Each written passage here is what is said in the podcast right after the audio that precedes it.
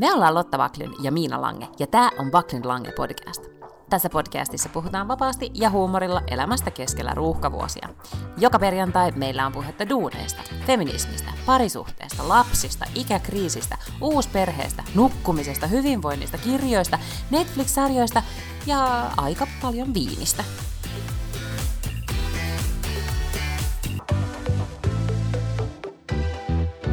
Hei, täällä Liidingö ja edessäni on vihersmoothie ja olen valmis viikon podaukseen. Oo, vihersmoothie. Mm-hmm. Kuulostaa erittäin terveelliseltä. Etenkin vielä niin, että se on omen, oman pihan omenoista tehty. Aloin niitä ensin kuorimaan, kun tajusin, että äh, ne on tuossa vaan maantien varressa, jossa niissä on vaan vähän pakokaasua, että antaa mennä sellaisenaan. Mä join tämmöisen kenkko smoothie on väärä sana, mutta siis semmoisen juoman. Öö, Onko kenkko tuttu firma? Ei. No se on jotenkin vähän tällainen niin kuin startup-henkinen. Mä luin siitä siis Fast Companyssa. Fast Company on siis tällainen lehti, jossa on vaan just tällaista kaikkea pöhinää ja tämmöistä. Se on mun suosikkilehti. Joko jos on pelimaailmassa duunis, niin lukee Fast Company koko Ei, ajan. ja kun Fast Company lukee, jos on silleen luovalla alalla. Mä oon lukenut sitä monta Okei, vuotta. Se on mm. semmoinen, säkin tykkäisit kyllä Se on kiva siitä. lehti. Se on tosi hyvä lehti. Kyllä. Ja, tota, niin, niin, ja ne kertoi siis tällaisesta firmasta kuin Kenkko, joka on jotenkin keksinyt tämmöisen teknologian, millä uh, freeze dry, siis kasviksia ja, ja hedelmiä, ja sitten ni, niistä tehdään sellaista pulveria, ja sit sä kä- sen pulverin sekoitat siis veteen, niin se tavallaan vastaa jotain, onko se nyt yksi kautta viisi sun, sun sen päivän niin kuin kasvisannoksista, että se on siis todella helppo tapa lisätä kasviksia ja marjoja ja, ja hedelmiä. Tota niin, niin, omaan ruokavalioonsa, niin sitten näytti niin hauskoilta, että tilasin sitten sellaisen kenkkolaatikon. Okei, no tuliko terveellisempi olo? No, en mä tiedä, tuliko se terveellisempi olo, mutta siis, ei, eikä se ole siis mitään hokkuspokkusta, että siinä on mitään kristalleja mm-hmm. tai mitään, että se on ihan vaan niinku kasviksia ja hedelmiä ja marjoja. No ja siis tämäkin nyt, tää, nyt ei podis voi sanoa, että mun vihersmoothie on näön vuoksi, mutta vähän tämä nyt on tälle vaan niin kuin muodon vuoksi, koska muistaakseni viime viikko oli, olin palannut töihin lomalta, olin mielestäni hehkuva ja energinen ja hyvä homma ja menin aikaisin nukkumaan ja sullekin keulin, kuinka aikaisin aina menen nukkumaan. Ja tiedätkö, oli tosi hyvä pöstys viime viikolla. Voi Sitten ei. tämä viikko.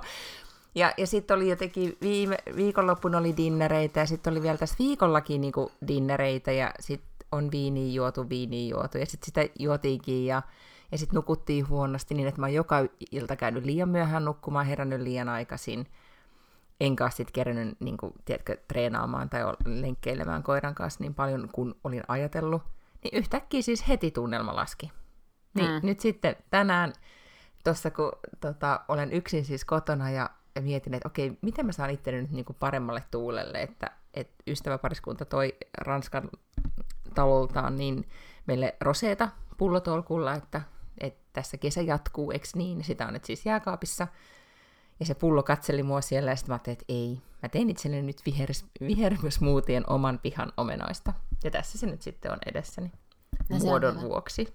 Mä olin eilen illalla Villa Lillan avajaisissa. Villa Lilla on siis ravintola Espoossa, joka tota, mm-hmm. niin, niin on oikeasti kyllä varmaan avannut jo joskus ehkä toukokuusta tai jotain sellaista, mutta nyt niillä oli avajaiset sitten vasta eilen. Tietysti kun on kaikennäköisiä kokoontumisrajoituksia ja muita, muita ollut, niin sitten eilen pysty... he Tätä saivat- pandemiaa pukannut. pandemia on pukannut, mutta eilen sitten saivat järjestää tällaiset niin kuin vähän pienemmät tämmöiset tota, niin, ää, dinnerit. Ja, tota, ja mm-hmm. siellä siis sitä pyörittää samat ihmiset, jotka omistaa Murun ja Pastiksen, eli myös siis Suomen ja ehkä niin kuin Euroopan paras sommelier Samuel Angelov. Ja mm-hmm. sitten, tiedätkö, kun Samuel valitsee champanjat ja viinit ja muut sinne dinnerille, niin ei ne ole niinku huonoja. Niin kyllä myönnän, että ehkä tuli hörpättyä viiniä jos toistakin eilen.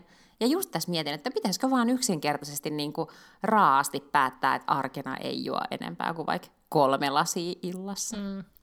Kyllä se siihen nyt tota, pikkuhiljaa alkaa, alkaa mennä, koska siis mä olin, mä sunnuntaita oli jäänyt sit sitä viiniä, että mä en muista, niin oli hyvänä siis pullo valkkaria maanantaina, ja mä puhuin mun ystävän kanssa, jonka kanssa nyt ollut pitkään aikaan, ja, ja tota, hänen kanssa meillä oli sellainen tapa, mä joskus aikaisemmin kertonut, että aina viiniä juotiin ja juteltiin viikonloppuna tuntikausia, ja vaikka oli nyt maanantai-ilta ja todellakin arki ja näin, niin tota, mä silti avasin sitten viinipullon. Ja, ja sitten kun hän, Suomessa oli aika paljon kello, hän on just nyt Suomessa, niin kun hän kuulee, että mulla on viiniä, niin hänkin meni hakemaan viiniä, vaikka hän oli just äsken kieltäytynyt, sanonut äidille, että ei hän nyt sitten kuitenkaan viiniä, joka oli siis äiti ehdottanut, että viiniä voisi vähän juoda.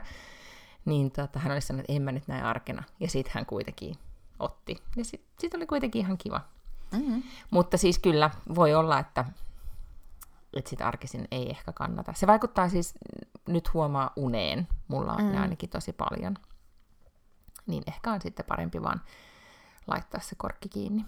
Mm. Ja no, sitten kyllähän se yleensä niin. vaikuttaa siihen, että eihän sitä pääse myöskään sänkyyn kello kymmeneltä, jos on jossakin ryypiskelemässä. No ei, se on kyllä totta. Mm. Tai vaikka toisaalta mä ryypiskelin ihan siinä tai siis vihan sanaa ryypiskellä, nautiskelin vähän viiniä maatessani sängyssä ja puhuessani puhelimessa, että olin jo ikään kuin puoli niin makoin, niin kuin jo Almost there. Pijamassa ja menossa nukkumaan, mutta silti, silti se ei auttanut. Mutta miten sun viikko muuten? Olit siis ravintolan avajaisissa, mitä muuta jännittävää on tapahtunut? Toikin tuntuu, että oli tosi jännittävää, kun ei oikeasti ole ollut mitään. Mä olin myös viime viikolla korealaisen äh, niin mä kerroin sulle, mä olin siellä jonkun... Niin sä kerroit jonkun... Niin, ja nyt meidän pitää raportoida sun ihosta, joka näyttää nyt yllättävän hehkuvalta. Okei, mahtavaa, koska mä en ole mm. käyttänyt yhtäkään niistä tuotteista, että osaa sanoa, johtuisiko siitä eilisestä viinistä sitten vaan tää hehku vielä. No, ehkä se sitten on, joo. Mm. Hyvä valaistus. Mm. Mutta siis hämmästyttävää, että mä oon niinku ollut kahdessa eri, niinku ei nyt voi sanoa tapahtumassa, mutta siis niinku kuitenkin jossain tällaisessa riennossa, joka on siis 600 prosenttia enemmän kuin mitä koko viimeisen vuoden aikana on käynyt missään.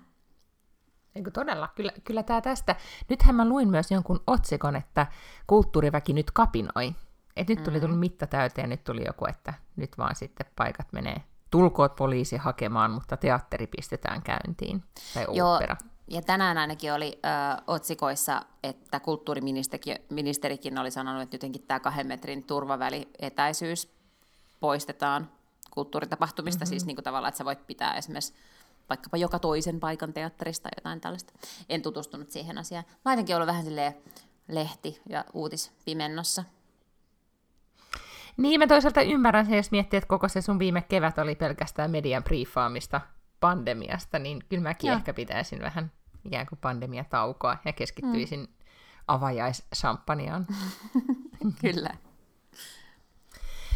No, mun piti päivittää tällä viikolla, että miten tämä meidän suuri arjen tasa-arvo Excelimme on edennyt. Hmm. Ja, ja siis todellakin äh, ole, se on edennyt niin, että olen tehnyt Excelin viisi eri sheettiä, mihin olen laskenut näitä tasa-arvoasioita ja, ja tehnyt kaiken maailman taulukoita. Ja mm-hmm. jopa niin, että sitten, äh, tämä nyt voi kuulostaa vähän tarkalta, mutta sitten mä päätin, että on parempi nyt, että me oikeasti lasketaan. Siis mietit, niin kuin, katsotaan niin kuin, totuutta silmiin ja niin, katsotaan, että mitä tämä meidän arkemme on sitten oikeasti syönyt. Ja, ja sitten se paljastikin todella just sen, mitä viime viikolla puhuttiin, että oli, oli enempi tämä arjen pyöritys sitten ollut minun suutani kallellaan. Mutta tota, nyt olemme siis tehneet 50-50 tasajaon, ja molemmilla on siis määrätty nämä päivät ja niin edelleen. Ja nyt se on kyllä pyörinyt kohtalaisen hyvin. Mutta sitten me löydettiin, tai siis mä löysin tämmöisen maailman pisimmän listan. Mä oon puhunut tästä aikaisemminkin, mutta tämmöinen niin kuin kotitalouksien tai niin kuin tsekatkaa kuinka tasa-arvoisia olette. Ja me alettiin sitä listaa eilen sitten tutkimaan, ja, ja sehän on maailman pisin, missä on, tiedätkö, niin kuin suunnilleen, että kuka vaihtaa imurin pölypussiin, tai kuka vie kierrätysroskat, tai kenen, kuka saa useimmiten nukkua aamulla pitkään, ja ihan kaikkea mahdollista. Ja sitten katsottiin sitä listaa mieheni kanssa ja todettiin, että no, palataan tähän isoon listaan sitten myöhemmin. Pääset nämä meidän ar- arjen niin kuin, pyöritykset about sujuu. Mutta sitten me keskusteltiin siitä, että kun lapsemme siis tänään aloitti koulun, joka oli hyvin jännittävää, ja koulussa on nyt sitten oma appi, tietenkin, joka kautta sitten kaikki kommunikoidaan. Suomessa se on Vilma, eikö mm-hmm. niin? Ja Joo. täällä se on V-Class. Ja V-Class on kuuluisa siitä, mä en tiedä mikä Vilman uksi, eli käyttökokemus nykyään on, mutta V-Class ei vissiin ole kauhean, kauhean käyttäjäystävällinen. Tai sitten vaan kaikki vihaa sitä noin niin kuin lähtökohtaisesti. Ja tota, minä sitten menin sen appin lataamaan, mutta sitten ö, pohdittiin siinä, että kenen, niin kuin, että, että molempien pitää seurata tätä appia, koska nythän paljastui, että, että kun ollaan peruskoulun puolella, niin kukaan ei lapsia ehkä kurrataan, mutta vanhempia kyllä ei enää ei. Kun päiväkodista hän soitteli perään ja laittoi tekstiviestit, että muistakaapa nyt tämä ja näin. Niin nyt on vaan silleen, että tulee yksi moniste, tsekkaa kaikki ajat. Jos oot missannut, niin ihan sama. Tai se moniste tulee siis PDF-tiedostona sinne, sinne V-klassiin. Ja, ja sitten äh, mieheni sanoi, että, että olen kuuluisa siitä, että olen kauhean hyvä näitä, näitä appeja seuraamaan, ja mitä olen ymmärtänyt hänen ex-vaimonsa kommenteista, niin, niin se on ollut hieman epä, epätasaisesti jakautunut tämä seuraaminen. Ja minä nyt sitten sanoin, että musta on tärkeää, että me molemmat seurataan. Tänään alkoi sitten koulu. Minä heräsin jo puoli kuusi, itkin aamulla aamukahvia keittäessä, olin hyvin tunteellinen, tiedätkö, ehkä väsymyksistä ja viinistä, I don't know. Ja tota, sitten saatiin lapsi hyvässä järjestyksessä vaatteet päälle ja lähdettiin kouluun mielestäni ajoissa, koska koulu alkaa yhdeksältä. Olemme koulun pihassa noin varttia vailla yhdeksän ja huomaamme, että kaikki on siellä paikalla ja siellä on ollut jo puheet ja fanfaarit ja kaikki muutkin, koska tämä tilaisuus on alkanut puoli yhdeksän. Ja mä oikeasti meinasin siinä jo siis niinku romahtaa, mutta sitten kuitenkin sain homman pidettyä kasassa. Lapsista otettiin kuvat, oli halaukset. Ja lapsen mielestä se oli vain, niinku, että jee, kokoonnutaan. Ja sitten tuleekin yhtä kiva, että nyt kutsutaan ne niinku, mm. F-luokka nyt jonoon ja sitten ne lähtee siitä eteenpäin. Ja kaikki meni ihan kivasti, mutta mä missasin sen puheen ja fanfaarin. Ja, joten se sitten tuntui maailman suurimmalta missaukselta. Ja, ja sitten yhden äidin kanssa siinä mä sitten ihmettelin, että mistä, mistä kaikki tiestä, ne ei kun siellä oli siellä appissa oli tullut tämmöinen tieto jo viime perjantaina ja näin. Sitten menin katsomaan sitä mun appia, ja ei siellä mitään semmoista tietoa ollut. Ja mä olinhan sitten silleen, niin kuin, ei kun, niin, ei kun ensin meni niin, että sitten hän jo tässä vaiheessa siis aloin, niin kuin, soitin niin kuin, vielä sitten kiukkuisena miehelleni, että jatkossa sitten molempien pitää lukea, että ei voida laskea vaan mun varaan kaikesta päätellen tätä hommaa, kun tämä niin kuin, niin kuin, heti alussa jo, niin kuin, tiedätkö, murenee kuvio. Ja sitten, mutta sitten paljastuikin, että rehtori laittoi siis iltapäivällä viestiä, että, että todellakin on ollut joku häikkä tässä appissa, että kaikki niin kuin tämän F-luokan niin kuin tulevien tai uusien niin kuin esikoulu esiluokkalaisten, miksi nyt siitä sanotaan, vanhemmat ei ole saanut siis tätä tietoa, että me ei oltu siis ainoita. Mutta sitten tästä, siitä kuitenkin tämän meltdownin, joka oli siis paljon, se ei ollut pelkästään vaan, että, että molempien pitää seurata appia. Olen tässä on myös tapahtui muuta, joita en ihan kaikkea voi tässä halua referoida, mutta olen muun muassa soittanut äidilleni ja sanonut, että olen hyvin niin kuin, vihaan tätä ruotsalaisten täydellisten perheiden yhteiskuntaa, jossa on niin kuin, kaikki, kaikilla on niin kuin, homma hallussa, paitsi mulla, kun mä oon missannut tämän appin, vaikka siis oikeasti en ollutkaan, koska näin. Mutta siis yhtä kaikki, ähm, tässä kovasti Sorry, nyt yritämme... Hei, sä oot kyllä oikeasti vähän drama queen. Sä missasit jonkun väsyneen puheen koulun pihalla Eskarin niin kuin ekana päivänä vartin. se oli mun ja lapsen, on sulle vielä niin tälleen monta lapsi. päivää myöhemmin. Ei Joku juttu. samana päivänä. Hei, mä oon vielä tunne niin affektiossa tämän kaiken jälkeen. Tästä jo niin okay. monta tuntia. Mutta joo, siis kyllä, olin. Siinä on toivottavasti muitakin selityksiä kuin pelkästään tämä tämä tota, lapsen koulualoituksen aiheuttama kunne, tunnekuo. Mä aloin myös siis, täällä täytyy ehkä olla joku hormonaalinen selitys, koska sitten tänään tota, yksi ää, ruotsalainen podcast-yrittäjä ja vaikuttaja, ää, niin, joka on siis mua vuotta vanhempi, niin ilmoitti Instagramissaan, että hän on siis raskaana ää, 15 vuotta nuoremmalle ää, poikaystävälleen. Mm. Ja tämä on hänen neljäs lapsensa. Ja mä olin kanssa silleen ja sitten mietin, että kun tästä tietenkin koko päivän on murehtinut sitä, että mulla on vain yksi lapsi ja nyt se meni kouluun ja nyt emme enää koskaan kuule sitä fanfaaria siellä Eskarin koulun pihalla. Et, niin, sitten tuli semmoinen että ei piru vie, että en tietenkään, en missään tapauksessa halua enää mihinkään niin kuin, lapsettomuushoitoihin lähteä, mutta olisiko sitten, niin kuin, olisiko pitänyt kuitenkin sitten niin, tai vielä hän ehtis. ei ole, vi- niin vielä niin. ehtis nimenomaan. Mm. Ja sitten samalla mietin, että että kun sen lapsi aloittaa sitten koulun, se on nyt 46, mm. se on itse 52. Niin.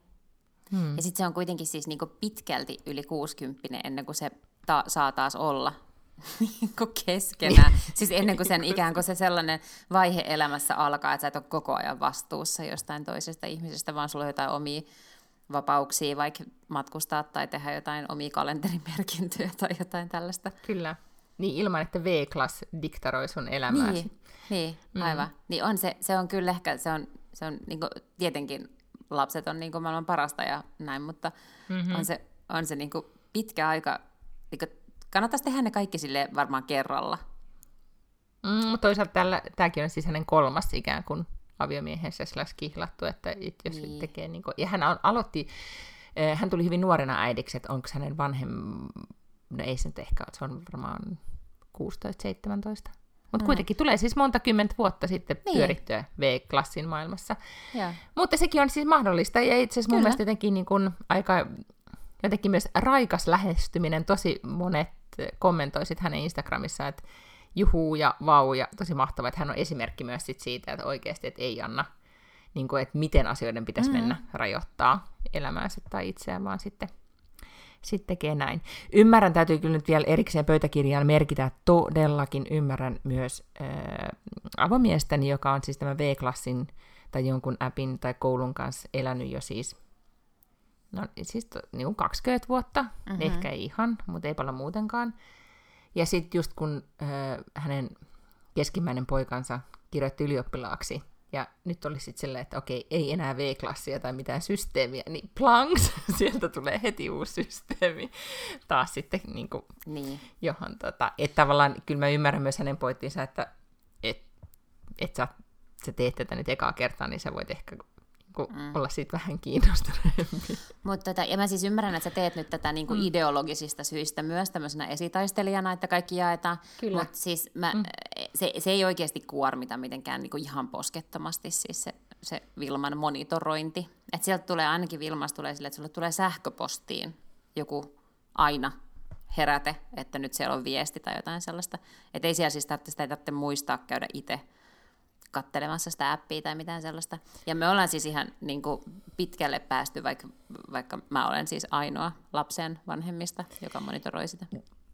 Kyllä, ja tästä itse asiassa sitten vielä, kun pohdin, että todella moni hyvä ystäväni on yksin lapsensa kanssa ja selviää monitoroinneista ja kaikista muista asioista. ja sitten samalla mietin, että tämä mun esitaistelu, okei, nimenomaan se on ideologinen oikeastaan just sen takia, että että olisi niin kuin, tavallaan ehkä, mitä mä nyt haen tällä on se, että on tavallaan niin kuin ne harrastukset ja hupihommat on niin kuin, että ne jakautuisi vähän mm, tasaisesti, mm, että yeah. sitten ikään kuin se semmoinen niin kuin, äm, pakkopulla olisi sitten ikään kuin, siis mun hupihomma on, että mä menen puutarhaan kuopsuttaa tai mä menen joogaan, mm, ja, yeah. ja että molemmilla on sitten tavallaan niin kuin, yhtä paljon siihen mahdollisuuksia. Mä mietin, kun sä puhuit tuosta pitkästä mm. listasta, että siinä oli aika erilaisia, koska esimerkiksi toi, että kumpi saa nukkua kauan, niin mä voin mm-hmm. kuvitella, että se on oikeasti ihan super tärkeä, koska siis se on sellainen, mikä sitten alkaa syödä, syödä niin kuin toista. Että jos sä oot aina se, joka joudut nousee ja se toinen saa jäädä nukkumaan, niin mm-hmm. se on musta tosi epäreilu. Mutta sitten joku tuommoinen niin pölypussin vaihtaminen imurista, niin sitähän ei tarvitse tehdä siis joka viikko tai mitään sellaista. Että mm. luulisit sitten sen niin kuin jotenkin Excelöintiin menee enemmän aikaa kuin sen pölypussin vaihtamiseen? Niin, mä luulen, että noilla listoilla, ja sitten on olemassa myös semmoinen äh, mä googlettelin, niin löysin semmoisen kirjan, jonka nimi oli, että ja se on jäävla trött tai joku, joka oli nimenomaan niin kuin tästä naisten tekemästä henkisestä tuosta tai piilotyöstä tai tunnetyöstä, mm. miksi sitä sanotaankaan.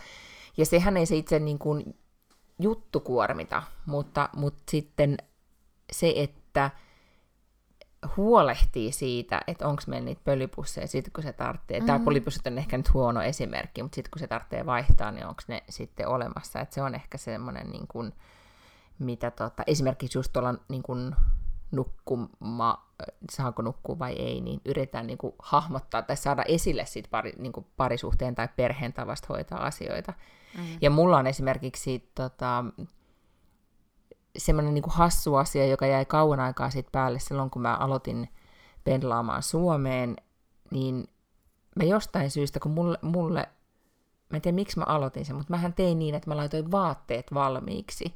Että ihan kun tämä kaksi lasta sujuvasti hoitanut mieshenkilö ei olisi onnistunut sille yksi, kaksivuotiaalle kaivaa niitä vaatteita, niin mä ja. laitoin ne valmiiksi. Ja sitten siitä on jotenkin jäänyt semmoinen, että mä katon ne, niin kuin, että mä hoidan niin kuin sen pukemishomman. Ja sehän tavallaan meni silloin aikoinaan ihan ok, mutta sitten kun alkoi tämä, että se lapsi ei suostu pukemaan, tai se on kikkailu, ja no mm. mä en tiedä muistaakseni sitä aikaa, kun niin kuin, no siihen saattoi mennä tosi paljon aikaa, ja sitten sä vaan hoet semmoisena koneena vaan, että voitko laittaa sukat jalkaan, voitko laittaa sitä, voitko laittaa tätä. Ja se alkoi sitten kuluttaa tosi paljon, niin sitten esimerkiksi, niin kun mä halusin siitä eroa, niin mä sanoin, että mä otan mielellään, että mä lähden koiran kanssa ulos ja sä hoidat tämän sukat jalkaan, sukat jalkaan meiningi. Tänä aamuna täytyy sanoa, että ne meni tosi nopeasti jalkaan, koska äiti, mä oon kuusi vuotta ja mä menen kouluun. Ja hammaskin on nyt ensimmäinen lähtenyt tällä viikolla, niin ne sukatkin meni silleen heittämällä. Et katsotaan ehkä se sitten tästä. Mutta joo, ehkä tämä oli nyt tämmöinen niin kun elokuun ryhtiliike ja katsotaan se Excelin tila sitten myöhemmin. Mutta siis toihan on tosi lupaavaa ja musta toi on itse asiassa tosi selkeä tapa noi päivät, siis jakaa se.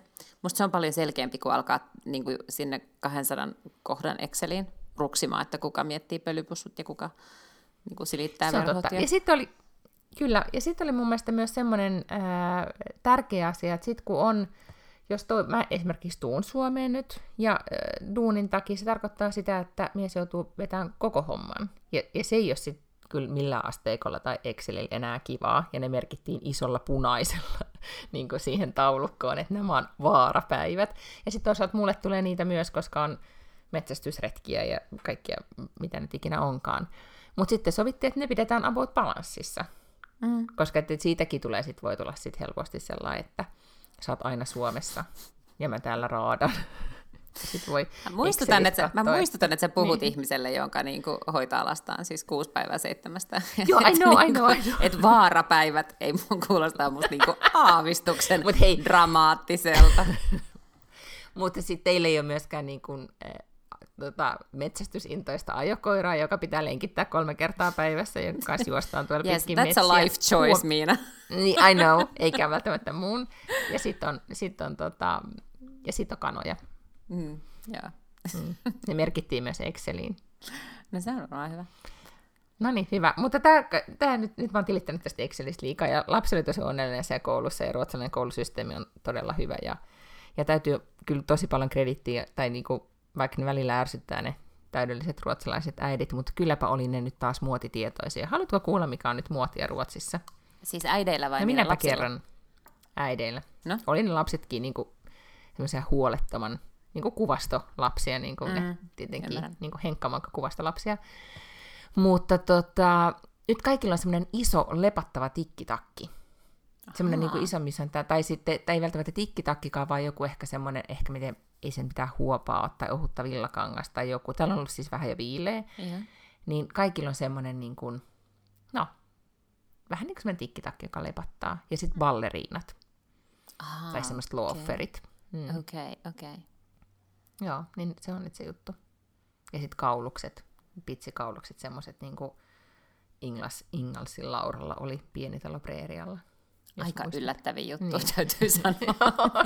niin, munkin on mutta niitä tikkitakkeja näkyy niin paljon. Mä ajattelin, että ensin, että kun mä näin yhden, mä olisin, että jännä, tuolla on tommonen. Sitten mä näin kolme muuta, mä olisin, että tää on trendi. Mutta siis tikkitakithan on siis hyvännäköisiä, en mä sitä, mutta ehkä tämä pitsikaulus mm. tuli vähän niin kuin yllättävän. Mutta niin, ne, no, no nekin, niitä kyllä näkyy ihan yllättävän paljon. Hmm. Hmm. Mutta mä menen siis huomenna, kun vaatteista puhutaan, niin arvaa minne. No, vaatekauppa. Joo, mutta Söderissä on semmoinen, jonka siis äärettömän trendi ja vintage, vintage kirpputoritietoinen bonustyttärni mulle siis neuvoi tämmöisen paikan. Siis äh, mä kysyin häneltä, että mistä mä voin löytää 70-luvun ja 80-luvun diskovaatteita. Aha. Ja sitten on Söderissä kuulemma tämmöinen kuin vintage-kauppa, joka oli Pop Culture tai Pop jotakin. Ja. Jonne mä siis huomenna nyt menen koska lauantaina me ollaan menossa, ää, niin mä varmaan puhuinkin näistä, mutta siis nämä jotkut tämmöiset niin juhlat, jotka ei, no pidetään siis juhlat, da, jonka aiheena on Club 54 mut Beach-teemalla. Oh. Ja nyt mulla ei mitään päälle pantavaa, niin mä ajattelin nyt sitten kuitenkin tästä tälleen miljöhengessä, niin mä en klikkaa kotiin mistään verkkokaupasta mm-hmm. jotain hätärättiä, vaan menen nyt sitten tonne et katsotaan. Ja ne voi olla vielä paljon osuvammat kuitenkin kuin se, että sä ostaisit mm-hmm. jostain netistä. Tuota, äh, ei puhuta paljon koronasta, mutta puhutaan pikkasen, koska siis mun kaveri oli työmatkalla Tukholmassa, tuli sieltä takaisin mm-hmm. ja oli ihan silleen, että se oli ihan niin kuin ei koronaa oiskaan. Siis se oli niin kuin, hmm? Maskit se oli, se sanoi, että hän hotellihuoneeseen mennessä, niin sitten se jätti ne maskit ja sitten otti uudestaan siinä vaiheessa, kun mentiin lentokentälle. Se sanoi, että hän ei olisi niin mistään pystynyt päättelemään, että koko maassa on mitään pandemiaa ollutkaan. Että ainoa oli, että siellä täällä ehkä jossakin tuulikaapissa oli joku käsidesipullo. Mutta ei, ei mistään ja jossain... No, vähän hän nyt liiotteli. Kyllä täällä on vielä kasvomaskeja aika paljonkin siis hän väitti, että kaikki... Julkisissa, julkisissa hän... liikun... Li... No. Mm. no. hän sanoi, että, että joo, että muutama suomalainen turisti näkyy, että oli kasvomaskit, mutta ei, kenelläkään muulla. Ja että ehkä joo, metrossa oli joku semmoinen, että muista pitää etäisyys, mutta että, että hän sanoi, että, että ja sitten siellä oli joku hänen kollegansa jotenkin valittanut siitä, että, jotenkin, että milloin nämä rajoitukset loppuu, ja se oli ollut jo sille, että ei mitään rajoituksia nähnytkään. Mutta hän sanoi, että se oli aivan kun olisi niin kuin palannut oikeaan elämään, kun pääsi Tukholmaan. Joo, ja täytyy kyllä nyt sanoa, että, että täällä todellakin on äh, sellainen tunnelma, mutta ei ole myöskään semmoinen, muistaakseni vuosi sitten oli, kun kauhisteltiin sitä, tai silloin pandemia alussa, että mi, mikä meininki teillä nyt on. Nythän täällä, kun katsoo Ruotsin ja Suomen lukuja, niin täällä on kuitenkin just nyt käyrä taas alempana, sehän taas joo, sitten joo. sieltä voi nousta.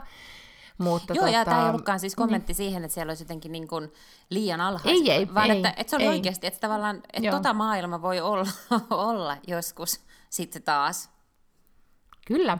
Ja täällähän siis esimerkiksi just nämä bileet, jotka siis pidet, ne on niin kuin yksityisbileet tämmöisessä niin kuin hotellikompleksissa, niin tota, joka, on siis koko se paikka on ymmärtääkseni varattu, ja mä oon koko aika odottanut, että ne jotenkin niin kuin ilmoittaisi, että nyt ne bileet on peruttu, mutta ei ne ole, koska se on, niin kuin, se on yksityistilaisuus, ja sitten ne määrät on jo niin isoja, ja sitten jotenkin, että jos on istuva dinneri, niin saa olla sisätilassa ja sitten tuossa on niin kuin, jollain puulialueella on sitten se disko tai jotenkin, tai en tiedä mitä siellä tapahtuu. Nythän tietenkin on luvattu 15 astetta ja vesisadetta vaaka suoraan, että et voi katsoa märkä, märät diskomeiningit, mutta, mutta yhtä kaikki se jännä, että et, tai ihan mahtavaa, että ne pystyy pitämään ne bileet. Mm. Joo. Joo. Ja kyllä muutenkin, niin, niin täällä on siis, me oltiin Skansenilla viime perjantaina, niin käytössä katsoen oli vissiin koko Tukholma ajatellut, että nyt kun on niin kuin viimeisimpiä, ihan niin kuin oli oikeasti hyvä ilma, ja oli yllättävän paljon myös turisteja täällä, mä en tiedä mistä ne on niin kuin Keski-Euroopasta tuntuu, että oli ainakin niin kuin Ranskaa kuuluu jonkun verran, niin oli siis ihmisiä aivan valtaisasti, eikä siellä missään niin kuin Karhulinnan kulmilla tai muualla niin mitään turvavälejä ollut. Että mm. kyllä siellä joku vähän silleen huuteli, että, että pitäkää niin kuin, niin kuin lite försiktig ja akta er bla bla, mutta ei, ei ollut tota. Oli ihan niin kuin hyvä meininki. Hmm. Se oli kyllä asia, mihin mä kiinnitin huomioon myös viime viikonloppuna täällä Helsingissä, oli se, että yhtäkkiä näkyy turisteja. Siis ei mitenkään massoittain hmm. turisteja, mutta siis kuitenkin tässä nyt on puolitoista vuotta vedetty niin kuin nollalla turistilla. Niin kyllä se jotenkin sit sieltä pisti silmään, että oli useampia sellaisia ulkomaisia perheitä, jotka siis selkeästi oli turisteja tai jotakin niin kuin porukoita, jotka, jotka oli tota, turisteja, niin se oli vähän sellainen tuulahdus menneisyydestä nähdä taas sellaista. Niin, ja kyllä mä nyt uskon, että et, äh, siis kova luotto on nyt sit siihen, että kyllähän Suomessakin saadaan sitä tilannetta jotenkin nyt niin kuin, nyt mä sanon, että järkeistettyä, koska nyt mä en ole ihan seurannut niitä viimeisiä käänteitä. Ja, ja se on vaikuttanut musta monimutkaiselta, se räkäindeksi vai mikä se oli? Joo, I've no idea. Mulla ei siis mitään käsitystä niin. mistään. Mm. Mä oon ihan tosi pihalla. Mä aika nopeasti oon unohtanut kaikki korona-asiat. Joo, ja, ja parempi niin, koska nyt kuitenkin olemme tässä menossa kohti, mm. kohti valoa. Mm. Vaikka menemmekin kohti syksyn, syksyn pimeyttä. Mutta jotenkin kyllä mä toivon, että esimerkiksi jouluaika olisi sitten aika, aika tavallista. Niin. Sitten kuitenkin. Joo. No, täällä ei siitä koronasta puhuttu, mutta nyt ihan joka ikinen podcast ja, ja sosiaalisessa mediassa tämä trendaa ihan valtaisasti. Me ei muistaakseni olla puhuttu tästä ilmastoraportista, joka nyt sitten tuli. Mm-hmm, ei Kenenkäs julkaisema se nyt sitten oli? Nyt, nyt se on tosi huono fakta tsekkaa. Ja, okei, okay, niin. no sen, sen, sen, Mä teet, kun mä luotetan koko ajan, että sä tiedät nämä niin faktat, mutta mä mietin, että jos sä oot lopettanut lukemasta lehtiä, niin sitten Joo, sit IPCC, joka on niin... tämmöinen kansainvälinen niin kuin ilmastoprotocol, tämmöinen niin kuin, siis koostuu... Mm. Virallinen hui- taho. Joo, ja koostuu siis huippututkijoista, mm. että siellä ei ole mitään tällaisia niin kuin, tyylin poliitikkoja tai muita tällaisia mielipidetyyppejä, vaan että ihan tutkijoita ja dataa ja näin. Raakaa faktaa. Mm. Niin siis sen äh, raportin lopputuloshan nyt oli, tai että et ei hyvin mene, ja mm-hmm. menee huonommin kuin on arveltu, ja menee nopeammin huonompaan suuntaan kuin on arveltu. Ja, ja täällähän nyt siis Ruotsissa on satanut niin valtaisesti vettä, että esimerkiksi Jevlessähän on ihan todella isot tulvat, ja jossain joissa ei ole ikinä ollut näin paljon vettä kuin 150 vuoteen on mitattu tämmöisiä määriä. Ja mä luulen, että sekin on vähän sitten taas kiihdytti tätä keskustelua, tietenkin myös toi lämmin kesä, ja, ja sitten myös se, että, että nyt kun tämä korona-aika on vähän niin kuin päättymässä, ja esimerkiksi just Norwegian lätkäs uusimmat lentotarjoukset taas taas pääsee Suomeen sillä hinnalla, millä pääsee ennen pandemiaankin, että oli mm. silleen, niin kuin, että... 29 tässä... euroa tai jotain vastaavaa. Indeed, mm. kyllä. Niin, tota, niin sitten termi miljöongest on trendannut aivan valtaisesti, ja ihmiset niin kuin, puhuu siitä ja huomaa, että, että oikeastaan ne, ne puhuu ja puhuu, eikä oikein niin kuin, tiedä, että mitä tälle asialle tekisi. Mm. Ja, ja, ja toisaalta, kun on niin kuin kaksi, niin kuin vetää toisaalta tämä että pandemian ohi pääsisi matkustaa, voisi alkaa elämään, mutta sitten, ai niin, mitään ei saa tehdä, tai niin kuin pitäisi kuitenkin rajoittaa, koska ympäristö. Mm. Ja tästä nyt sitten keskiluokkalaiset ruotsalaiset, joiden podcasteja pääsääntöisesti seuraa, niin ovat äärettömän ahdistuneita. Ja siis se on mun mielestä ihan niinku relevanttia ahdistusta. Että et mun mielestä kaikkien mm-hmm. pitäisikin ahdistua tosi paljon. Tietenkin se ongelmahan on se, että et kun ikään kuin ilmastokriisi ei siis totta kai kaikkien pitää tehdä asioita ja kyllähän sun pitää koko ajan pyrkiä niin kuin vähän hiilisempään elämään, mutta kun mm. ei se, niin kuin, se tavallaan se, se yksi niin kuin Barcelonan matka ei ole se, joka katkaisee sen, sen kamelin selän, että meidän pitäisi niin kuin sähköstää koko liikenne esimerkiksi, tiedätkö, ja keksiä tapoja lämmittää kaikki maat silleen, että niistä ei tule jotain tuollaisia, tiedätkö, että me ei polteta biomassaa tai hiiltä tai jotain semmoista. Niin sitten kun noi asioita niin kuin ratkee, tai kun niiden eteen tehdään asioita tai niihin investoidaan hulluna, että ne ratkee, niin ne on niin kuin tosi tosi paljon tärkeämpiä. Et, eikä se, että menikö mulla niin kuin kananmunan kuoret kumpaan roskikseen, vaikka mä siis niin kuin aivan silleen maanisesti lajittelen, lajittelen kaiken. Ja mulla on siis silleen niin kuin henkilökohtaisesti ihan hyvä ilmasto-omatunto. Mm-hmm. Tiedätkö, kun ei meillä ole, niin kuin, mä asun kerrostalossa ja mulla ei ole autoa ja puolentoista vuoteen en ole mihinkään lentänyt, mm. niin eihän tässä nyt niinku ihan mm-hmm. silleen mahdottoman iso hiilijalanjälki ole. Mutta tota, mut sitten musta on, niinku, musta on hyvä, että ihmiset tuntee ilmastoahdistusta. Musta on väärin, että, että kansalaiset tuntee sitä ilmastoahdistusta, kun oikeasti siis niinku päättäjien pitäisi tuntea sitä ilmastoahdistusta jotenkin sille todella dramaattisesti paljon enemmän kuin mitä ne selkeästi tuntee. Mm. Mutta toisaalta päättäjät on ne, jotka on äänestetty sinne Mm, joo, joo, Et kyllä. Sitten ehkä se voisi sitten jollain tavalla myöskin kanavoitua siihen suuntaan. Tämä miljöongest konkretisoitui meillä siis, kun oli tiistaina ystäväpariskunta lapsinen dinnerillä. Ja sitten myös mainitsin tästä, niin kuin, että Norwegianin eh, hinnoista, ja, ja siitä syntyi oikeasti niin kuin iso debatti, että onko ok matkustaa halvimmalla mahdollisella hinnalla, vai pitäisikö maksaa enemmän, että jos on miljö, miljö kompensoitu.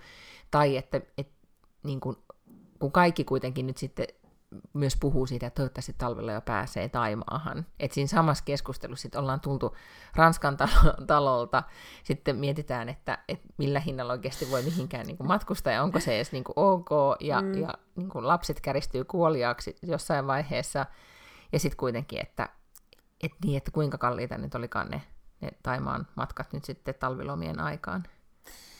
Oli tosi Että näin, vaikeeta mm. on. Hesarin uutisraporttipodcastissa oli mun mielestä hauska analogia, kun on olemassa tällainen urbaanilegenda, että sammakko voi keittyä kuoliaaksi, jos se pannaan ensin kylmään veteen, joka alkaa silleen kuumentua tota, pikkasen mm-hmm. kerrassa. Mä en tiedä, ootko kuullut tällaisen. Mutta sitten kävi on, ilmi, että, että se ei siis ole totta. Että jos sit kun alkaa polttaa liikaa, niin, niin se sammakko siis loikkaa pois sieltä kattilasta tai jostain, että se hyppää sieltä veke. Mutta sitten, äh, sitten mä sanoin, että, että näyttäisi siltä, että on olemassa yksi eläin, joka voi just tälleen niin kuin kärjistyä kuoliaaksi sillä, että vaan niin kuin pikkuhiljaa käännetään tota, lämpötilaa niin. ylös ja se on ihminen. Et me niin kuin jotenkin Joo. totutaan ja sitten me tiedätkö, rakennetaan ilmalämpöpumppuja ja ostetaan tota, tuulettimia ja, ja jotenkin yritetään vaan, niin kuin, että no tällaista nyt niin kuin on, että nyt on vähän lämpimämpää. Ja sitten yhtäkkiä niin kuin 20 vuoden tai 40 vuoden päästä, niin tämä alkaa olla sitten jo aivan niin kuin mahdoton elää tämä planeetta. Ja mitä sitten? Niin, ja, ja sitä jos sitten ajattelee vähänkin, niin, niin kyllä siinä sitten niin, ahdistustahan tulee siitä tulee. ongestia ja muuta ongestia. Niin että, että Ihan varmasti tota... tulee. Mm. Mutta joo, tämä miljöongest on trendannut sana, toinen trendannut sana siis mun elämässä. Se ei ole mikään, niin kuin, mä vaan löysin tämmöisen sanan, mä luin yhtä kirjaa. Sieltä tuli tämmöinen termi kuin trivselblokka. Mitä tarkoittaa trivselblokka? No Ruotsissa on monesti tämmöisiä mahtavia ikään kuin sanakompoja tai mm, yhdistelmiä. Ollaan puhuttu Shemskuddesta, joka tarkoittaa häpeä tyynyä, tarkoittaa siis sitä, kun hävettää, kun hävettää jonkun puolesta, kun katsoo jotain ohjelmaa ja sitten ne joutuu laittaa tyynyn kasvojen eteen. Mutta blokka on, kun blokkahan tarkoittaa siis, että kerätä, siis, mikä se on, blokata. Suomeksi niin, vaan niin kuin se poimit tavaroita. Joo. Joo, että se, sitä hommaa, mitä äidit tekee, kun ne noukkii mm. sukkia. Noukkia on ehkä myös hyvä sana. Että semmoinen niin kuin, tota, no, ja, ja naiset tekee sitä vielä silleen, niin kuin, että kun meet johonkin, niin poimit jotakin ja järjestät, ja tuut jostain, mm. niin taas järjestät.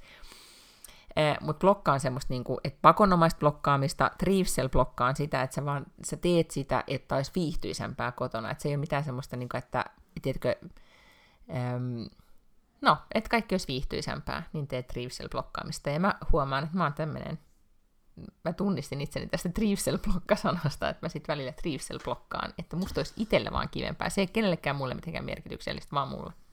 Mutta eikö kaikki blokkaaminen lopulta ole Trivsel-blokkaamista? Koska siis mua ottaa päähän heti, kun täällä, ja siis nimenomaan tollanen niin kuin että et on just kaikkea sellaista niinku sälää joka paikassa. Mulla, mä voin tulla mm-hmm. kotiin ja sitten mulla niinku palaa pinna ihan silleen, mä silleen, että mä en halua tulla, että mä haluan mennä ulos takaisin vaan siksi, että täällä on niinku, eikä se ole mitään sellaista niinku likaa, tiedätkö? että se on sitä, että on pyykit roikkumassa pyykkitelineellä tossa ja sitten on niinku, se ei ole edes, niin. Mm, ja on niinku jotakin tällaista, kaiken on niinku laukut lattialla ja, ja tiedätkö tällaista, niinku, että ei se nyt ole siitä, etteikö niitä voisi, mutta sitten kun niitä on kaikkea kerralla, niin sitten alkaa ottaa päähän aivan hulluna. No mä ajattelen, että toi on niin vähän niin kuin semmoista silleen, mitä varmaan sanoo, mutta mulle se on niin kuin semmoista raivoblokkaamista, koska se on ehkä semmoista niin välttämättömyysblokkaamista, että on ylipäätään siistiä. Niin. Ja sitten Rivsel-blokkaaminen on vielä ehkä sit sitä, että, niin kuin, että kaikki on niin kuin, niin en mä tiedä, onko se sitten eh, astetta neuroottisempaa vielä. Mutta tämä oli, tää oli myös niin kuin, tämän tyyppinen duuni oli siinä nyt äsken puhutussa listassa, että just, että kuka huolehtii viihtyisyydestä, kuka niin kuin, ei nyt tarvitse olla tuoreita kukkia, mutta kuka vaikka sytyttää kynttilät ja, ja teetkö, tekee semmoista, että on, on hyvä tunnelma kotona. Mm. No mä en kyllä tarvii kukkia mm. tai kynttilöitä, että mulla olisi hyvä tunnelma kotona. Niin sitten mitä jos tuossa on tämmöisiä niin näkemyseroja? Mm, mutta tämä olikin ruotsalainen lista, että muistetaan niin. nyt Niin, niin eikö mä tarkoitan mm. just sitä, että, että sit toinen silleen niin kuin aivan hiessä aina järjestää sitä viihtyisyyttä, ja se toinen on oikeasti silleen, että mä en tykkää näistä kynttilöistä, mutta mä en nyt ole sanonut, kun toi selkeästi toi puoliso tykkää näistä kynttilöistä, ja se puoliso katkeroituu, koska se toinen ei koskaan tee mitään, esimerkiksi tuo kukkia tai sitten kynttilöitä, koska se vihaa niitä. Mm. Mm. Niin. Nämä on just tämmöisiä tota, asioita, joiden kanssa joutuu painimaan. painimaan. Mutta äh, sitten voi olla myös niin, että jos ei tarpeeksi Trivsel blokkaa, niin sitten on pakko Raivo blokkaa.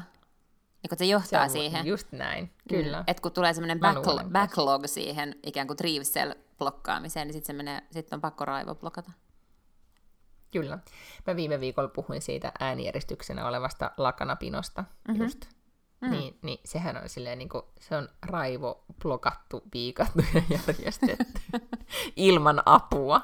Merkitään vielä pöytäkirjaan, että eräs, eräs äiti teki sen sitten lopulta yksin, koska helvetti kukaan täällä ei auta. Ja sitten se joi viiniä ja viikkaili. ja se oli ja se oli kuitenkin ihan... Ja sitten katsoi myös White Lotus-sarjaa no, samalla, niin, joten, sanoin, että... se oli sitten kuitenkin ihan hyvä. Niin, mm. mä siis sanoin, että ei toi sit loppujen lopuksi kuulosta ihan hirveältä, jos saa tehdä sille omaan tahtiin vaikka kuunnella jotain äänikirjaa tai, tai just katsoa jotain sarjaa samalla. Niin kuin mun mielestä se silittäminen, niin vaikka mua ärsyttää ihan sikana silittää siis lakanoita, ei pussilakanoita, ne on fine, koska ne on suoria, mm-hmm. mutta siis kaikki mun aluslakanat on sellaisia muotoon ommeltuja, koska mä en suostu käyttämään mitään mm-hmm. muita lakanoita, mutta nehän on todella vittumaisia siis tota, Mutta ethän sä nyt silitä niitä. Totta kai mä silitän, silitän lakanat, aina silitän kaikki lakanat ja pussilakanat. Mutta ei se ole niin kauheata sit laittaa Hei, anteeksi, että pysähdytään tähän kohtaan. Mä en, ole iki, mä en ole ajatellut, että sä oot ihminen, joka silittää lakanoita, koska sä oot kuitenkin semmonen niinku halkipoikki ja pinoon. Eikö se Niin. nyt riitä, että sä vai... Että ne on puhtaat.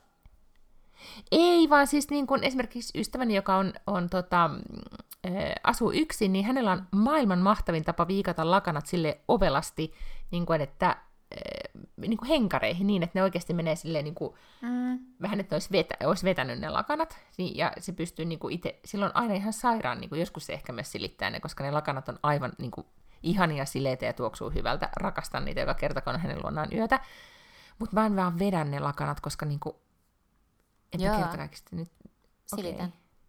Ei niitä saa silleen Perkele, kunnon täydellinen, täydellinen töölyläinen äiti siellä. Niin, Joo, nimenomaan.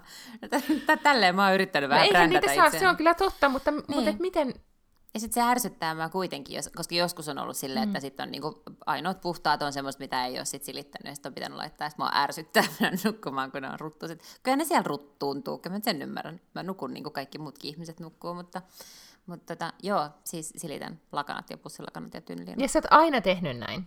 Onko tämä joku periytynyt asia? Aina. En mä siis varmaan silloin ole, kun mä oon asunut yksin. En mä ainakaan muista, että mm-hmm. mä olisin silloin niitä koskaan silittänyt. On tää varmaan tämmönen joku aikuisiän neuroosi. Okei, koska mä, mulle tämä on jotenkin, niin kuin mä oon ajatellut, että tämä niin kehitys ollut parempaan päin, että mä en just niin kuin välitä siitä lakanan sileydestä, mm-hmm. koska siis meillä mankeloitin, niin äiti mankeloi, varmaan kaikki, kaikkien kotona mankeloitiin lakanat 80-luvulla tai 70-luvulla, mutta si- ja kun mä muistan, kun me muutettiin mun systerin kanssa pois kotoota, niin mehän ollaan käyty, me ollaan oltu siis parikymppisiä, asuttu silloin niin kuin yhdessä. Me mentiin niin kuin yhdessä pesutupaan mankeloimaan ne lakanat, Joo. että saatiin sellaiset samanlaiset kuin, kuin äiti aina teki. Sitten myöhemmin se vei todella paljon aikaa ja just oli vaativa projekti ja sitten mä päätin, että nyt, nyt tämä hulluus loppuu. Ja, ja sitten arvoa, mitä mä luin joskus, oli Suomen Pankin johtajaksi, että oli sanonut Hämäläinen. Sirkka Hämäläinen, joo. Niin, niin se jossain naistenlehtien haastattelussa sanoi, että johon, jossain kohtaa pitää niin kuin, tehdä kompromisseja ja, ja että hän vaan niin kuin, laittaa lakanat sinne päin kaappiin. Joo, mä oon ihan samaa mieltä, että jossain vaiheessa pitää tehdä kompromisseja, mutta lakanat ei ole se mun Mut meillä töölössä. meillä töölössä Ja siis, lakanat. mulla, on kaiken näköisiä muita kompromisseja, mutta lakanat ei ole mun kompromissi. Mm-hmm. Mhm. Mun tota, kompromissi on se, että mä oon ostanut niitä semmosia vähän rypistyviä, semmosia pestyjä pellava lakanoita, jotka on, niin näyttää trendikkään ryppyisiltä. Joo, mä tiedän. Mm. Ne on tosi, ne, ne ärsyttää mua. Mulla ei ole siis oman sänky, mutta mulla on lapsen sänky, ja ne ärsyttää mua vielä enemmän, koska sit niitä joutuu kyllä silleen hinkkaamaan ihan sikakauan, ja sitten ne kulmat voi unohtaa ihan täysin. Kannattaa siitä yrittää silleen pikkasen keskeltä, että ne näyttää sille suorilta, mutta ne, ne reunat voi unohtaa ihan suosiolla. Susta oli ihan, me, ei olla mainittu varmaankaan, että susta oli tosi hyvä haastattelu siis Gloriassa. Mm, joo, siellä on semmoinen, Puhuttiinkohan me siitä. Mut, mm? Eikö mä sen sanoa, että siellä on semmoinen huipputyyppi palsta, jossa siis aina joku, joka on mennyt jonnekin töihin tai jolla on joku työpaikka. toi, kuulosti tosi hassulta. Joku, jolla on joku työpaikka, niin sitä haastatellaan sinne. Joo. Mm. Joo, ja se oli tosi mahtava haastattelu, Mhm. mm-hmm. missä taistelit, oli, main, mainitsit juuri, miten se oli se sun, että jos ei nuku kunnella, ei jaksa taistella patriarkaattia vastaan tyyppisesti Joo, niin kuin, niin. kuolemattomia lauseita. Mutta siis totuuden nimissä siinä olisi mun mielestä pitänyt sanoa, että, että silitän lakana. Koska sekin olisi avannut sun persoonaa tämmöisestä niin kuin,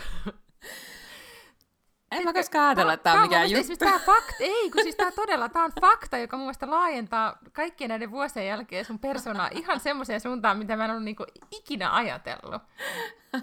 Koska sit, sit mä oon kuitenkin niinku, sä oot aina silleen, niinku, että sä oot vähän neuroottinen niiden kaappies kanssa. sit sä silität lakanat.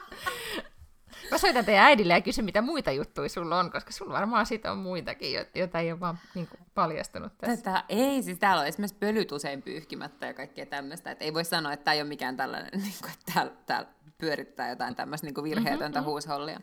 Ehkä tämä liittyy, tota, liittyykö tämä kuitenkin myös siihen unimaailmaan? Tiedätkö että, että mä jotenkin, mm-hmm. että musta on niin kivaa olla sängyssä ja nukkua. Ja sitten nämä kaikki tavallaan ruokkii toisiaan, että mä nukun hyvin, siksi että mulla on kiva sänky ja kiva makuuhuone ja, ja sitten niinku kivat suorat silitetyt lakanat. Mm-hmm. Sinne on mukavaa mennä, se on kutsuva ja sen takia siellä sitten viettää aikaa, että kumpi on niin kumman ansiota. Ehkä tämä jotenkin siihen kytkeytyy. Se on totta. Joo, mä, mä todella allekirjoitan tuon ja mietin itse asiassa tässä lakanavuorta selvitellessäni, koska suuri osa noista on siis lande-lakanoita, eli ne lähtee sitten mökille. Mutta et, et oikeasti ihminen, tai siis no, tarvitsee oikeastaan huusoli vaan niin kuin kahdet oikeasti tosi hyvät lakanat. Toinen mm. on pesussa ja sitten vaan niin kuin kierrättää niitä. Näin, mä, mä jossain vaiheessa, niitä, niin kuin... mulla oli semmoinen mm. niin järkeistys, buumi, mm-hmm. jos mä olisin lukenut Marie Kondon, mutta mä en koskaan jaksanut lukea sitä kirjaa. Mutta tavallaan mä, mä niin kuin väitin ymmärtäväni filosofian tarpeeksi niin kuin hyvin sille ekan 15 sivun mm. perusteella, niin silloin just mä rupesin miettimään tätä, että, no, että aivan hullu, että on säilyttänyt kaiken näköisiä vanhoja pussilakanoita. Ja siis mä en esimerkiksi suostu siihen, että mulla olisi kahta erilaista pussilakanaa mun sängyssä. Niin kuin, että mitä mä sitten niin silleen hilloon niitä tuolla jossain kaapissa sille, että jos tulisi vieraita. Jotenkin aivan typerää. Ja silloin mä oon päättänyt, että kahdet setit että niillä pärjää. Mm. Mutta, tota, mutta sitten mä jossain vaiheessa tajusin kyllä, että et, et mun rytmi kyllä vaati sen, että mulla oli yksi varalakana. Et mulla, on kyllä, mulla on kyllä kolme tai neljä nyt itse asiassa niin kuin niitä aluslakanoita ja, ja ehkä kolmet pussilakanat. Okei, no mutta se kuulostaa vielä järkevältä. Joo, mä vihaan kanssa eripärisiä lakanoita ja kaikkia tämmöisiä niin kuin, outoja settejä. Mutta tiedätkö, siinä vaiheessa, sit kun lapsi muuttaa pois kotota, kun bonustyttö muuttaa pois kotota, niin yhtäkkiä meiltä hävisi tosi paljon lakanoita, mm. sitten totta kai silleen käytiin läpi, että nämä lakanat sä voit ottaa, mutta, mutta todellakin ei se ihan niitä vanhimpia omia varpilakanoita ottanut, mutta kyllä se jotain, tiedätkö, semmoisia, niin kuin, mulla on varmaan vieläkin ehkä joku lakana, joka on kulkenut iän kaiken mukana, mm-hmm. niin kuin, vaan sen takia, että niihin, niissä on jotain suorastaan niin tunnearvoa. Mulla ei mutta, ole, mä heitän tota, kyllä pois mm. kaiken, mulla millään ei ole tunnearvoa. No mulla on semmoisia pellavalakanoita, ja ne, ne ei ole vieläkään, ne on niinku oikeita pellavaa, siis semmoista niinku pesemätöntä pellavaa, mitä tota, mitkä äitini on tehnyt siis, niin kuin, niin kuin myös tehnyt ne pitsi-jutut, mm-hmm. vähän niin kuin vanha ja niin kuin kapiot, mutta yeah. hän on tehnyt niin kuin ne. Ja ne on, niitä voi pestä siis kaikista ajatellen huolettomasti 25 vuotta ja mitään ei tapahdu. Että vähän ne pehmenee, mutta ne on niinku semmoiset 50 vuoden päästä ne on semmoiset valkoiset ja kivat ja pehmeät. Nyt ne on vielä aina silleen, että ne on aina kyllä kierrossa, mutta välillä vähän silleen, niin että äh, nämä ei ole niin pehmeät kuin nämä mm. valmiiksi hinkatut pestyt teolliset lakanat. On mulla kyllä itse asiassa okay, no, mut muutama tuollainen mm. keittiöpyyhe, jotka on jonkun tai mun isoäidin vanhoja, ja sitten sinne on kato kirjailtu oikein niin kuin L, T, koska hän oli siis Laura Tarkkonen tyttönimeltään. En mä tiedä, onko se itse, varmaankin itse on vaan sitten kirjailtu. Niin sellaisia ikivanhoja, Joo, mutta eihän nekään miksikään mene. Ne ei mene miksikään, ja mulla on myös niitä, niin kuin mummoni joskus teki niitä itse, niin kuin mulla, niin mulla on niitä. Ja, ja sitten mä oon ostanut, mä rakastan itse asiassa kirpputorilta, jos löytyy niin semmoisia hyvä kuntoisia, missä on kirjailuja, niin ostaa niitä. Niin tota, koska ne jotenkin ihan niin, vaan, ei tiedä, ketä ne tyypit on, mm. mutta jotain tyyppejä, joilla on ollut keittiö ja niissä on ollut nimikirja. niin, vähän. No niin, tässä olikin tämä Martta Stuart-osuus tästä podcastista. että, ja, ja oikeastaan kun Martta Stuartista puhutaan, niin Martta Stuart otti ja myi Hamptonsin kotinsa. Ai näinkin teki. Mm, joo, hän asui siellä 30 vuotta. Tai en tiedä, onko se sama kesäpaikka tai näin, mutta nyt hän sitten otti ja myi sen. Mutta siitä, jos googlaa, niin löytää sen ei se ehkä ollut mikään asuntoilmoitus. Mm. Luulen, että Martan ei semmoista tarvinnut tehdä, mutta kuitenkin löytyy ne sen himan kuvat. Ja ne on sitten semmoiset niinku goals. Okei. Okay, ehkä joo. vähän liikaa oli kukka, tapetti ja kasarimeininki mun makuun, mutta muuten niinku, tota, et jos tässä nyt sitten aletaan lakanoita silittelee ja tuoksupussuista on puhuttu ja, ja tuoksukynttilöistä ja tuoreista kukista, niin siihen suuntaan sitten voidaan tässä mennä. Joo, aivan. Ja kun mä puhuin sille teoreettisesti ihmisistä, jotka ehkä ei pitäisi tai sille välittäisi niin kynttilöistä ja kukista, niin puhuin siis myös itsestäni. Koska mut puuttuisi tommoset, että kyllä mä, mä, mä, mä tarttisin jonkun ihmisen niin kuin sinä, jos mä muuttaisin Martha Stewartin kotiin. Niin, aivan niin, totta. Joo, Jonkun pitäisi kyllä. miettiä jotenkin niitä asioita sinne huoneisiin. No, mutta tai sitten sulla on niinku semmoinen, missä me nyt tiedetään, miten viihtyy se sun makuuhuone on on kaikkinensa. Mm, joo. Tiedätkö? Nyt mun taivaallinen rauhani katkesi, koska Niin. ulko, ulko-ovi kävi ja, ja täällä Martha Stewartin idylli katkesi tähän kyllä todella nyt näin saman tien. Mutta hei, puhutaan vielä lyhyesti sun kirjavinkkeistä. Joo. Äh, Oletko kuullut semmoisesta sveitsiläisestä kirjailijasta kuin Joel Dicker? En. Se Eikö on- puhuiko se tästä viime viikolla?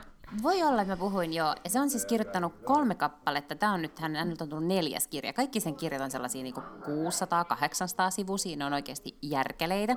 Ja hän kirjoittaa ranskaksi äh, itse ja sitten niitä käännellään niin erilaisille kielille. Mutta nämä kolme ensimmäistä kirjaa on kaikki tapahtunut Yhdysvalloista. E- eli ne on oikeasti ihan niin amerikkalaisia kirjoja, ellei äh, tietäisi. Ää, ja ne on ihan niin kuin noissa yhdysvaltalaisia kirjoja, että et jos ne lukee suomeksi niin, tai millä tahansa kielellä nyt lukeekaan, niin ei voisi siis kuvitella, että ne on alun perin sveitsiläisen kirjailijan kirjoittamia niin kuin ranskaksi tehtyjä kirjoja. Ja ei ole siis mitään tällaista niin kuin suurta kirjallisuuden ilotulitusta, mutta ne on aivan järjettömän hyviä niin kuin juonellisesti. Ne on tosi hyviä viihdekirjoja, ne vetää ne juonet ihan sika hyvin. Ensimmäinen niistä kirjoista, siitä tehtiin jo minisarjakin, semmoinen kuin äh, Harry Keberin tapaus, tai joku tämmöinen. Ja sitten tehtiin minisarja, jossa oli pääosassa toi, muistaakseni tuolta Grain Anatomiasta, McDreamy, eli Patrick mm-hmm. Dempsey. Sitten hän kirjoitti sellaisen kuin Baltimoren sukuhaaran tragedia, joka oli englanniksi The Baltimore Boys. Ja sitten hän kirjoitti semmoisen kuin Stephanie Mailerin katoaminen. Ja nämä on ollut mulle semmoisia ihania, tiedätkö, kesäkirjoja, sellaisia. Ne ei ole siis roskaa mitenkään, ne on ihan hyviä, Uh, mutta mut siis että se juoni vaan vetää niin hyvin, mä oon rakastanut niitä. Ja nyt mä yhtäkkiä näin, että herranen aika, että siltä on tullut uusi kirja, joku Huoneen 622 salaisuus. Ja mä olen oikein niinku ootin silleen, että oo, että mä pääsen taas lukemaan Joel Dickerin kirjaa. Niin I don't know what happened. Mutta niinku, Nei! se on kans tosi paksu, ja siinä on kans kyllä niinku... Siis mä tosi monta kertaa mä oon vaan ollut silleen, että tämä kuulostaa jotenkin tosi naivilta, että vähän niinku sellaisia ratkaisuja, mitä joku olisi kirjoittanut johonkin tällaiseen yläaste-ainekirjoitukseen, ja siinä on paljon semmoista, että, tiiäksä, että sitten kun tarpeeksi monta kertaa tulee semmoista yksityiskohtaa, että sä oot vähän silleen, what, this is kind of stupid, niin sitten alkaa jo mennä silleen, kyllä mä sen nyt sissinä suoritan loppuun. Mutta onko se joku haamukirjoittaja vai mitä on Mä tapahtunut? en oikein tiedä. Sitten tämän niin tavallaan framework tälle kirjalle on, että hän ikään kuin, sen päähenkilö on Joel Dicker-niminen kirjailija, äm, joka sitten jotenkin on menettänyt erittäin tärkeän kustannustoimittajansa, joka on auttanut häntä. Niin mä jotenkin koko ajan vaan ajattelen, että onkohan sen oikeastikin sen kustannustoimittaja kuollut, ja sen ansio on ollut se, että ne aikaisemmat kirjat on ollut niin hyviä. Mä en tiedä, mä en ole siis vielä nyt päässyt ihan loppuun, ja mä en ole halunnut kauheasti vielä googlaa, niin kun mä yritin sille katsoa huone 622 review, että mä olisin jostain, mä en uskaltanut kauheasti lukea niitä, kun sit mä ajattelin, että mä haluan kuitenkin lukea tämän kirjan loppuun, ettei vahingossa jotenkin tule jotain spoilereita. Niin mä en ole vielä päästy perehtymään, mm-hmm. että onko kaikki muut ihmiset munkaan samaa mieltä, vai, vai onko mä vaan yksin tätä mieltä. Mutta sen takia kiinnostaa, Niitä voisi olla, että siinä joku... Hu- niin. kun mä kiinnostaa, koska hirveän monet meidän äh, kuuntelijat lukee paljon, Mm. että jos tota niin, niin Nyt onko kai niin sama kokemus? Niin, että jos joku on lukenut niitä aikaisempia mm-hmm. kirjoja. Ja jos, jos ei ole, niin siis mä suosittelen niitä kaikkia kolmea. Ehkä se, se Henri Keber, Harry Keber, no jompikumpi. Mutta se oli siis tosi hyvä. Ja, tota, ja samoin se Baltimoren sukuhaaran tragedia, sekin oli musta hyvä. Stephanie Mailer alkoi olla vähän sellaista niin semi perusdekkari, että et se, se, sekin mm-hmm. oli vähän sellainen, että oho, hupsista, täältä nyt löytyi vaan jotain todisteita, ja hupsista, niin kuin, että se, mm, se oli, oli Aa, vähän alkoi okei. olla silleen helppo, mutta tämä on nyt musta jotenkin vähän pettymys. Mä ymmärrän, mutta tota, äh, mä puhuin siitä, äh, nyt mä googlasin taas nimeä, mutta Taylor Jenkins, Jenkins, Read. Jenkins Reidin yeah. kirjasta Malibu Rising, ja mähän vissiin en ollut vielä lukenut sitä loppuun, kun viimeksi puhuttiin, mm. ja toivoin, että siinä olisi ollut joku feministinen loppuhuipennus, tai siinä olisi ollut joku message. Äh, ehkä spoilaan, jos sanon, että ei ihan hirveästi ollut sit kuitenkaan me- messagea, mutta se oli vaan siis ihanaa vaan niin kuin tilannekuvausta, pidin siitä. No mä aloin myös sitten kuuntelemaan öö, tätä hänen kirjansa, kun puhuttiin, että hänellä on kaksi muutakin tämmöistä super öö, menestystä ollut, joista toinen on tämä Daisy Jones and the Six. Joka on siis... Kertoo jostain rockarista vai? Jotain? Joo, ja se on, nyt mä luin sitä enemmän, se on Fleetwood Mac-nimisen niin kuin sen bändin okay. ikään kuin sen johtoparin tavallaan, siitä tarinasta se innostui, ikään kuin heidän yhdestä niin kuin tämmöisestä esiintymisestään, missä hän sitten näki, että heillä onkin vielä rakkautta toisiaan kohtaan, vaikka, vaikka tota, ne erosi silloin kauan aikaa sitten. Ja no, yhtä kaikki se, niin kuin sen perusteelle tai ympärillä alkoi kehrätä tätä tarinaa. Ja se kirja on rakennettu niin, että, että se on niin tämmöinen aikalaismuistelma, vähän niin kuin elävä dokkari, että siinä on koko aika jonkun äänellä kerrotaan. Niin kuin sä saat monta eri kulmaa, just nimenomaan tämän Daisy Jones, joka on sitten tämä naisrokkari, niin hänen tarinaansa. Ja se on vaan, siinä oli myös se niin kuin, niin kuin paikan kuvaus siis, mä, olisiko tämä nyt sitten 70-luku, 60-70-luvu, niin Hollywoodi, kaikki näitä Whiskey Go Go yökerhot ja koko sen, niin kuin, sen rock-maailman kuvausta, mikä oli jotenkin tosi äh, ihanaa ja hauskaa, mutta sitten mä kuuntelin tämän äänikirjan ruotsiksi, ja nämä eri ihmistyypit, jotka kertoivat tätä tarinaa, niin ne oli eri äänillä. Aa, Et se oli tehty semmoinen niin radioteatteriksi. Mm-hmm vaikeaksi meni, koska jos yrittää silittää yeah. ja viikata ja tiedätkö, tehdä kaikkia temppuisiin samalla, niin ei enää muista, kuka tämä ääni olikaan. Ja sitten lopulta niin se jäi vähän sille ehkä pinnalliseksi, niin mä lopetin ja mä päätin, että tämä saattaa olla kirja, joka mun kannattaa sitten vaan, niin tiedätkö, lukee. lukee. Hmm. Mä luin kans jonkun, tai siis kuuntelin yhden tommosen, se oli niinku brittidekkari, siinä oli jotkut häät jollain saarella, ja sitten siellä tapahtui murha. Ja se, se ei niinku ollut kovin kummonen se tarinakaan, mutta siinä oli tehty just näin, että siinä oli varmaan kuusi eri näyttelijää. Ja mm. sitten sit se, sit se musta ei ehkä enää ole ihan niin kuin, äh, kirjakokemus, tiedätkö Ei, mm. ei. Se on, ei todellakaan. Se on niin kuin joku radiodokumentti. Joo. Ja, ra, on se vähän niin kuin radioteatteri Joo, jotenkin. sitä se on. Joo. Että on tota, joo. Ja sitten mä ensi viikolla voidaan ehkä puhua siitä enemmän, mutta mä tota, oon nyt loppusuoralla, niin puhuinko mä sinulle siitä, että mä oon sitä Esko Ahon kirjaa Aa. 91 Mustat joutsenet kuunnellut. Ja. Ja nyt tässä vaiheessa sitä, on shout mä vaan, että sitä on vaikea, äänelle. koska se lukee sen itse. Ahaa, kiinnostavaa. Sä menisit sanoa, että shout out, että hän lukee sen itse ja se on hyvä, koska mä menisin sanoa, että joo, se on hankalaa se on, kuunnella, joo. koska se lukee sen itse ja silloin joku puhevamma. Ei, ei, no mä en tunnista siitä puhevammaa, sillä on vaan miellyttävä ääni. Joo. Ehkä se, mikä muista tähän mennessä, tai mä nyt kuten on jo loppusuoraan, niin se on vähän ehkä vaikeaa. Mä en ole hirveästi lukenut siis tämmöisiä niin muistelmateoksia. Mm-hmm. Ja ehkä poliitikkojen muistelmateoksiin kuuluu se, että ne jollain tavalla niin kuin, aina pätee siellä välillä, tai niin jotenkin kehuu itseään siellä mm. välissä tai näin, mikä se on vähän niin kuin raskasta, mutta tota, mutta mä oon tykännyt hänen äänestään kyllä, toki aina nukahdan aina sitten välillä, kun hän niitä kaikkia kiemuroita esittelee ja kuvailee, että mitä niin kuin jostain devalvaatiosta avautuu, niin sitten välillä nukahdan, mutta se on ollut siis, kun itse muistaa sitä aikaa, kun tota, tai jotenkin muistaa sen ajan ikään kuin lukiolaisena tai yläasteen lukioikäisenä, niin sitten se, että oikeasti, että mitä, mitä oikeasti tapahtui silloin, niin kun, kun historiaopettaja sanoi, että tämä on merkittävää, mm. niin mitä se sitten oikeasti oli. Niin... Mä, tota, mä kans aloin niin, sitä tota, kuuntelemaan sen takia, että silloin kun mä olin itse lukemassa mun omaa kirjaa nauhalle, niin se, se Esko Ahon kirja oli siellä pöydällä siksi, että se oli käynyt yli edellisenä viikolla lukemassa sen oman mm. kirjansa tai jotain tällaista. Ja sitten mä niinku pyörittelin sitä kirjaa siinä käsissä, niin mä olin, että ei, tämä pitääkin oikeasti, tämähän niinku vaikuttaa tosi mielenkiintoiselta, koska mä en ole törmännyt siihen kauheasti missään markkinoinnista, ja musta tuntuu vähän, että sitä ei ole kauheasti mainostettu, tai sitten mä en ole ollut vaan just oikeita kohderyhmää, että mä, se ei osunut mulle. No mä oon itse asiassa tässä nyt ollut, mulla on ollut tämmöinen lama-perehtyminen, koska sitten, äh, nythän Suomessa ilmestyi ihan, oliko se viime mm. viikolla ilmestyi Dokkari. Laman lapset-kirja. Aa, vai se, joo. Ja, siis joo, ihan, ihan kirja, jossa oli todella, todella tota, koskettavia, koskettavia tarinoita, jo, joita nyt siis mediassa on ollut vaan esillä. Ja nyt sitten kun mä nyt saisin päähän, niin tämän kirjailijan nimen hän on toimittaja. Eikö se ole toi Sanna Pitkällinen toimittaja. On, joo. just näin nyt ehkä joudutaan fakta tsekkaamaan, mutta mun mielestä jo, jo oli. Ja, ja sitten hän kertoi Ylen aamu TVstä, mä siis ihan niin googlasin tästä aiheesta, kun aloin kiinnostua hänen kirjastaan, niin, tota, niin googlasin, että oikeastaan tämä hänen Laman lapset-kirja niin lähti siitä, että kuinka paljon hän sai palautetta, kun hän oli tehnyt jutun West End-kirjan kirjoittajan, mm-hmm. kun hän oli haastatellut sen, sen kirjailijan tota, tai kirjailija, niin miten paljon, tai tämä kirjailija kertoi, että hän oli saanut valtaisasti palautetta siitä, että hän oli avannut ikään kuin tätä niin kuin kokemustaan siitä, että miltä, oli, miltä tuntui olla lap, lapsi laman aikaan, kun niin kuin kaikki kaatuu ympäriltä, niin, tota, niin sitten, että kuinka niin kuin nyt laman lasten sukupolvi on valmiita oikeasti siitä puhumaan.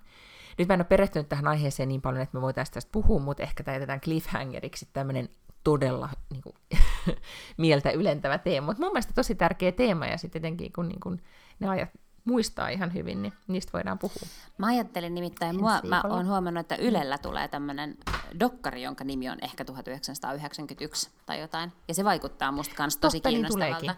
Niin ja mä en tiedä, onko se tullut jo, ehkä se on tullut jo, mutta varmaan löytyy Areenasta, mutta sen mä ajattelin katsoa, koska se vaikutti kiinnostavalta. Mutta luiko sä arvostelua siitä? En, voi ei. Kun siitä sanottiin, että, että, että, että, se oli, joo, tai se liittyy vähän tähän Esko Ahoon, että vissi, mä en tiedä, onko Esko Aho jotenkin juontaa sitä tai muuta, että siitä tulee vähän semmoinen, että hän on se niin kuin supersankari, Aa. tai siitä on tehty vähän niin liikaa draamaa. Tämä oli siis Hesarin arvio, ja voi olla, että se oli värittynyt, en tiedä, okay. mutta, tota, mutta ehdottomasti aion katsoa myös Joo. sen hyvänen aika, nyt meidän pitää siis niin 90-lukuun tutustua niin, sitten. yhtäkkiä tälleen näin Tästä. humpsahtaa sinne. Niin voidaan, mä voin tätä niin, niin ottaa noin mun lakanat ja alkaa silittää ja katsoa dokkariin. Ah, täydellistä. Mm. Ehkä sitten jopa jos on viikonloppu, niin voidaan juoda viiniä. Muussa tapauksessa vihersmoothie. Kyllä, tai ken- kenkkosmoothie. Eikö just näin? Ei sponsored ei, tässä vaiheessa ei todellakaan sponsored. Voit alkaa soitella niille, että jos, jos Esko, Esko Aho ja Vihannes Juoma alkaisi sponsoroimaan tätä podcastia. Pitääpä laittaa Esko Aholle tosiaan viestiä, että pystyisikö niin, mitään kaupallista yhteistyötä nyt virittelemään tässä hänen ja meidän välille. Ei kun just näin. Hmm. No mut joo.